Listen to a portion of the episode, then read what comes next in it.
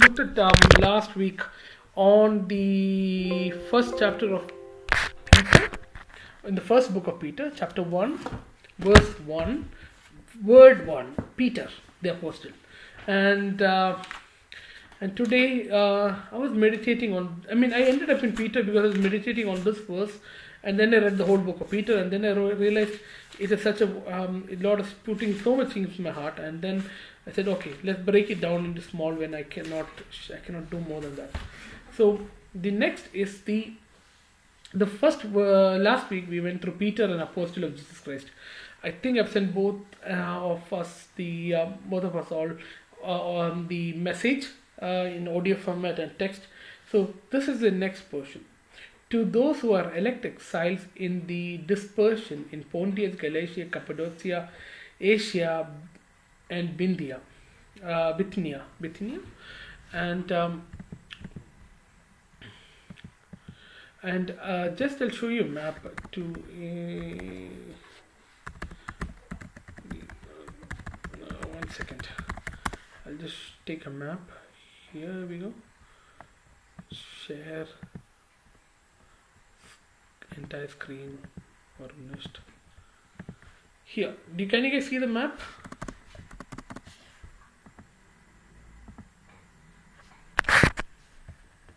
Yes or no? Someone say yes. Yes. Yes. Okay, good. Thank you. So now uh, the reason why this map is important is this is where. So the down bottom down in purple is.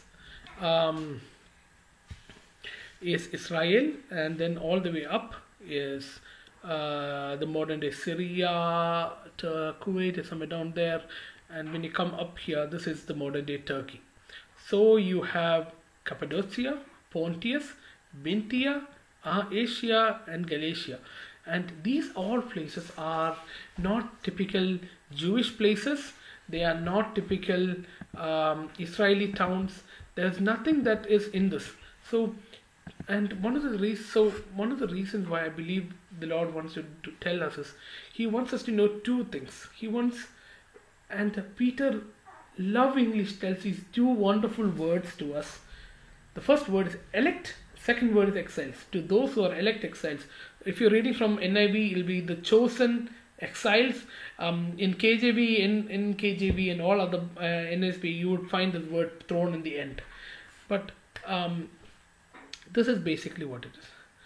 So, who is Peter? We looked at last week. Peter um, is an emiss uh, emissary, an ambassador of this new kingdom that Christ has started.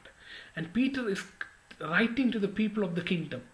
And he's sending this letter to those um, around the world.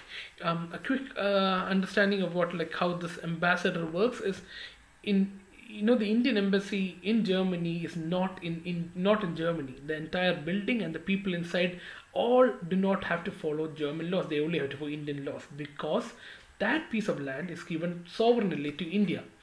And whatever happens in it is Indians. If someone ha a crime happens in it, the Indian Indian uh, embassy, ambassador decides. The German police can come in, only then the German police are invited to arrest someone in. But if something happens and the ambassador says no, no one is allowed in, no one is allowed in. And that is called the sovereignty of a land. And and why I told, tell you this is, there is an authority in, in how Peter is sending this letter. And he wants to tell us that he is that ambassador writing to us what our king wants us to know. So he writes in the first part. To the elect exiles, and this is what we are going to go. Um, so, um, quick background. Um, many people um, have commented. I've read commentaries where they think this is written to Jewish people who became Christians. Um, some because there are some portions later that indicate really Jewish theology into it, like you know, like. They bring about Abraham and Noah into this whole thing. So people think, oh, you know, because of those, it could be Jewish. Some people say, no, he's writing to people who are in Pontus, Galatia. They are not Israeli people. They are Jew Gentiles who became Christians. Some people say, maybe it's Gentile and Jewish Christians mixed together. Or some Jewish Christians who became Gentiles. Or Gentiles who became Jews who became Christians. But um, in the sum of it, one thing is clear. Peter is writing to Christians, people who follow Jesus Christ. And and let me assure you that only people who love Jesus will enter the kingdom. The reason is he is there in the kingdom. He is the king of the kingdom. He is the God, and you will not want to stand in front of Jesus if you don't love him. And that is the final statement there. So whoever Peter is writing to, they are Christians, and they, like us, are living in a world that is not their own. So uh, there are also commentaries that say Peter is writing to people who became citizens of Rome, and they are living in these places. But even still, Peter calls them an exile. And we are going to look at these two words, and I think that is very important that we take a bit of time, look into these words, so that we have a deeper understanding what our calling is. Um, so first one, elect. The elect, the word comes uh, means uh, the in German, in Greek it's called electos. It's, um, it means chosen or favorite. And in Romans eight, there's this beautiful way how God calls, and Romans nine tells it, and you can read all of that. And I would love to go through Romans eight and Romans nine, but not today. And uh, but um, this is where and why Peter is calling us the elected or chosen ones. There's a pastor named A W Tozer. He says, "What comes into our mind when we think about God is the most important thing to us. We better be sure we are thinking rightly about God, because that determines on how we live." You know what he meant? Like, if we think God as something uh, far away, then the way we live our life will be based on that. If we, live, if we believe God is someone who is very near and personal, and we are directly answerable to him, then we live our life in a different way. So, this is the first step.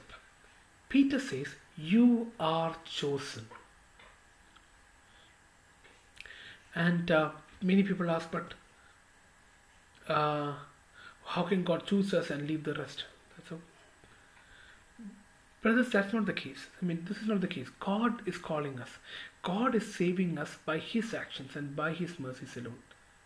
If you ask, is there someone worthy to be saved? We would say, no, no one is worthy to be saved. Can I say I should be saved? No. The Bible says no one is righteous. That means no one can attain good things. So does, does then God have to save anyone? No, God does not have to save anyone, because no one is worthy to be saved.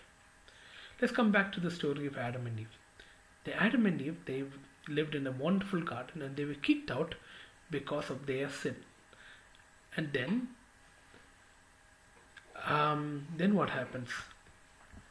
Then, but then God does not stop there. God says to them before they kicked out, hey, I'm sending you a promise. There will be someone who will bring you back. After Adam and Eve, we come to Cain and Abel. And then again God gives Adam and Eve a promise, saying there will be a savior come from, coming from your son Seth. Okay. Then after that again we come to Noah. And then we come to Abraham, and then we come to the patriarchs Isaac and Jacob, and and all of this way, God is constantly telling a promise that he will make a way. This is a promise God gave to Abraham. I will be your God, and your descendants God after you, if they promise to live with me. In Exodus nineteen six, God says to them, hey guys, you are going to enter a new land that is going to be a kingdom where I will be king, and you will be a nation of priestly kings. That means you will be kings in the land, you will rule on my behalf, but you will also be priest. But the, Jew, uh, the, but the people said, no, we don't want that. But the calling had never changed. God wants us to realize his calling is, he's calling us not because of our own merit, but because he wants to. And this is something we have to listen to. So let's take Genesis six eight. Why I'm just going through a small section, because I want us to understand this tiny tiny portion of God calling us and God electing us or God selecting us. And it is you know, many people say this is um, theology and we don't want to know this theology, we just want to know God loves us. No, this theology does matter, because only when we know that, we would be able to live our life, and only when we accept this, we will be able to live a life in the way that glorifies God. So, Genesis chapter six verse eight. Or seven, like let's read from five. six verse five. The Lord saw the wickedness of man was great in the earth, and every intention and the thought of his heart was only evil continually. That means what? There's no good thought in the hearts of men. And God regretted that he had made man on earth, and he grieved his heart. So the Lord said, I will blot out man who have created in the face of the land, and the animals and all creeping things of the heavens and earth, for I am sorry that I made them. But Noah found favor in the eyes of the Lord. That's the same word. That's the same word. But Noah was chosen by God. Why was Noah chosen? Did it say that Noah was a good man? Yeah, the verse nine says, Noah was a righteous man, blameless in his generation. Noah walked with God.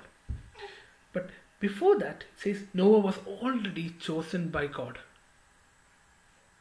Why? It is God's action. God was leaning forward. You know, let's go back to the Adam and Eve. Who clothed Adam and Eve? God did. Who showed them mercy by promising them and they did, disobeyed him? God did. Why? Because God is a God of love, and God is a God of mercy. And, and that, that is... That is the key of the gospel. And people say, but what if someone loves Jesus and Jesus, God has not called him? No. Anyone who loves Jesus will have Jesus. The problem is not they loving Jesus and not getting him, but the problem is they even wanting to love Jesus. That is the state of the human heart. We have all fallen away and we have not wanted God. There's a story of Charles Spurgeon. He, Charles Spurgeon was a preacher, and a, he's called the Prince of Preachers. He's an amazing preacher. He said one day he was th- in a church. He was just somehow caught up in middle, thinking on his own thoughts. Like, you know, how you're listening to me and suddenly you are already thinking some other thoughts. So he was thinking like that. And uh, Charles Spurgeon said, hmm, how did I come to faith? How did God call me? Uh, oh, wait, my video is not on. I'm so sorry. Okay, um, so he said, how did I come to faith? And um, he said, hmm, I read the Bible, and but how did I end up reading the Bible? There are many people who read the Bible. And he said, oh, uh, well, that's strange, because that time I was not even interested in God, but something led me to reopen the Bible on that particular day and read the Bible. And Spurgeon says, you know, in that questioning, he came to realize it was God from the beginning leading him step by step, taking him every way, one after another, after another, drawing his heart to him.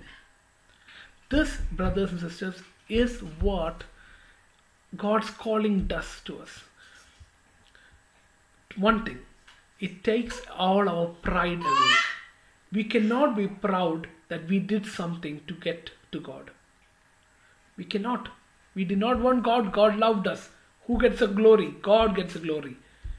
Now, when we did not want God, God still loved us. Who gets the glory? God gets the glory. So, one, it breaks down our pride. Second one, it glorifies God. It's such a simple thing. And that matters. Because every now and then, when, when we go through suffering, when we go through long times of patience, when we are patient to a long extent, and when we don't know what to pray for, and we ask, Lord, do you love me? Do you care enough? Let this be our hope. He called you. He who called you is faithful to the end. When our life begins to fray at the edges, and we are we start at the bottom out, and we are breathless, and doubt creeps in our heart that we think that God does not love us. They, this wonderful news that God called you to love him. God chose you from among your relatives, among your friends, among the world, among everything to love him, to honor him, opened your eyes, brought you to a place where you will taste him and find him sweet. That is his love on you. Brothers, we may look at God at times and say, oh Lord, you don't love me enough, you know, my job is not going fine, my or my life is not going fine, I'm struggling with sin. Brothers, the ability to bring that to God is his love. You know why? That shows that God has planned and promised and breakthrough and op- end to the suffering, a promise to be fulfilled, a place where he will sanctify, glorify and make you perfect and holy is he. And that is the promise that he has given you, and that is the reason why you feel in your heart to come to God. We often look at God's promise and says, ah yeah, God promised me I will get a better job, I'm not getting a better job. But let me tell you, the bigger promise is, God's promise is that I will not let you die in hell. I will not let you be burned in the in this fire for eternity. And that is why I love you and have chosen you from the people so that you may not be burnt. That is the love we hold on to. And this is a promise that we hold on when we have hard nights to sleep, when we our eyes are filled with tears, and we go down to bed and say, Lord, where are you? This is a promise where God wants us to come back and say, this is God's sovereignty over my life. He called me when no one wanted me. He called me even though I did not want my life to be. This is this great calling he has. You doubt if he loves you, he called you for a sitting at his table, enjoying with him, feeling his warmth for eternity to come. That is his calling. If he did not call you, we would be in hell, first in the row to be burning. This is what election does. John fifteen verse nine says, You belong, if you belong to the world, the world will love you as its own. But you do not belong to the world because I have chosen you from the world. And that is why the world hates you. Who love, does the world love you when you are in the world? Yes, it does. The world loves you. But who loves you more than the world loves you? Your Lord.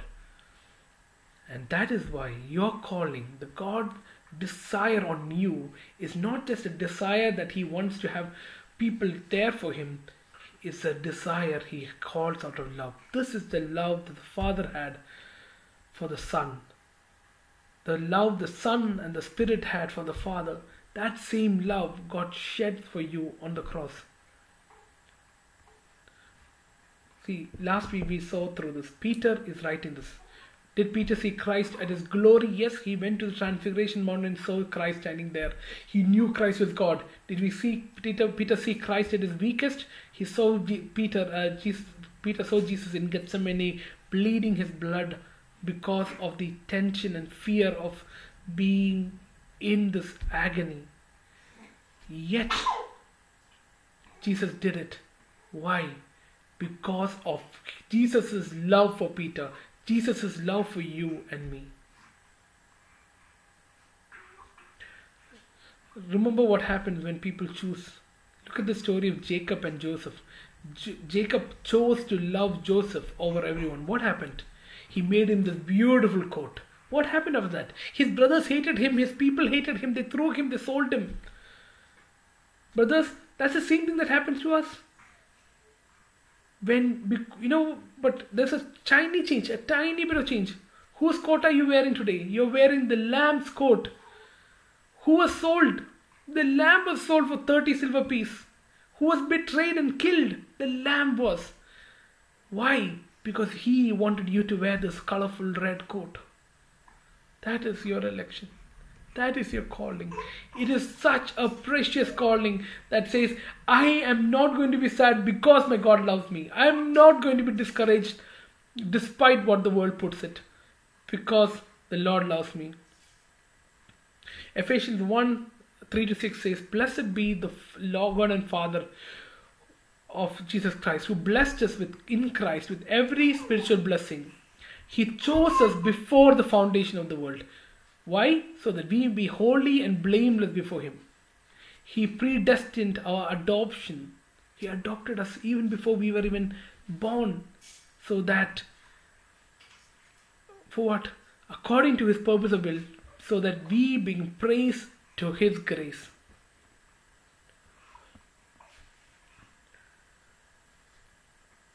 So, when we hear about election, this is such a wonderful news for us. That is the same thing that makes us exiled. Just because Jesus said, if you are belonging to me, you do not belong to the world, and the world hates you.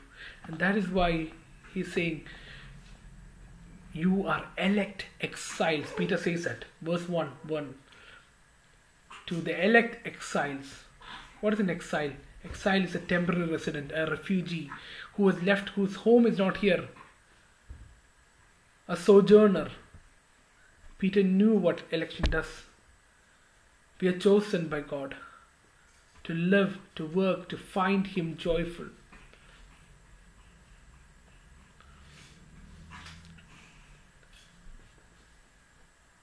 And we feel often that we are not the special one here. But the reason we don't feel we are not the special one in the world is because of God's deep calling for you, and that makes us away from the world. Uh, there's a, an English author and a philosopher and a Christian called C S Lewis, and he says this. Imagine there's a fish who always found it strange that the water around him was wet. Fishes don't feel water is wet. But if a fish found the water wet, C S Lewis says, it's because the fish is no longer meant to be living in the water. It may be supposed to be, it maybe it's not a fish at all, maybe it's a land animal who just fell into the water. Only that will find it wet. And, and what is that supposed to mean to us? We find nothing in the world comforting us, nothing in the world becoming homely to us, is because this is not a home. Yeah, we can make it home. Like how we have, we have, we have our, our house. Um, uh, it's wonderful. Like here we have a wonderful house, and we try to make it as homely as possible. But you and I know that it's just like two teenagers writing Jack and Mary forever on sands, and then the and the water comes on the beach, on on the sand on the beach, and the water comes the next day, or even the night before they go to bed, and it's gone.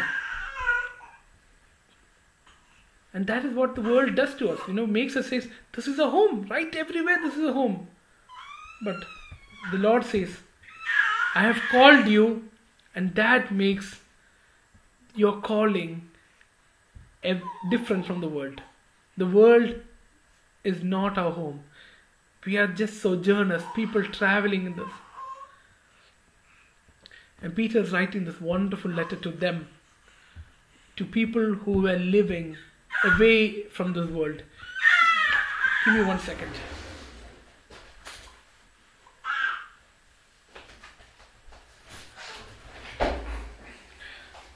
So, you know what happened? Um, when Peter was writing this, around the same time, there's a huge, huge fire in Rome. And the king was Nero, or they would even say Caesar, because Caesar is also Kaiser in Deutsch, which means king. So after Julius Caesar, every king became Caesar. So, um, so Nero Caesar was decided, hey, someone should be punished for the fire in Rome. Who to punish? Oh, look, there are these Christians. They don't. They are not Romans. They are not Jewish. They are not. They are. They don't have Roman liturgy. They they they their Bible is in uh, Bible of the letters that they or the, what they pray is in. Um, Uh, Greek. They're, uh, they say that they don't, they're not part of our culture, they're not part of the other cultures. Let's burn them all. And he had this wonderful burning festival for burn the Christians. And Paul Peter knows that, and Peter is writing the same thing, saying, brothers, this is what happens because you are, you are not belonging to the world. Do not be angry. Do not, you will be oppressed. You would find yourself in hardship. Paul later in uh, Second Timothy, last chapter, he says about a person called Demas who loved the world, that he decided he will go and live the way the world, leave the way of the world. He departed from them. The Bible says people who depart from us went away because they were not part of us. First John two nineteen. Remember the words of the Lord. The world does not and cannot love you. Why? Because you have given your heart for the Lord. You are called by God. It is, it is His that you are. You belong to Him. That is why Peter starts this wonderful letter with two words. Elect exiles. First word he used was elect. To tell you that, brothers, you are loved by God, that He chose you before the foundation of the world. And that is why we feel strange and as exiles. One day Christ will come back, and He comes to take His own. He comes to make His kingdom on earth as it is in heaven. That's what we pray. But that is our hope. But here is the final, here is a short summary of where we've been so far. Peter tells us to keep away from the world because we have a calling. In this calling, we have a new identity. We wear the robe of Christ. This is not the world's clothing. We start having new desires, new cravings, new desires that are not, that the world does not understand. But also, we have a new hope. The hope that is not just for today, but that tomorrow Christ will be the Lord and Master of this land, and we will be with Him. And that hope is also for today, where we see that today, if I cry, today when I go through troubles, today when I go through feeling absolutely confused and worried that nothing is happening in the way that I wish to do for the Lord, the Lord says, remember, I have called you, and I will keep you to the end. I will make my will, and I will make you my witnesses. He is so much invested in us than we are invested in Him. He is so much for us than we ever had and ever can be for Him.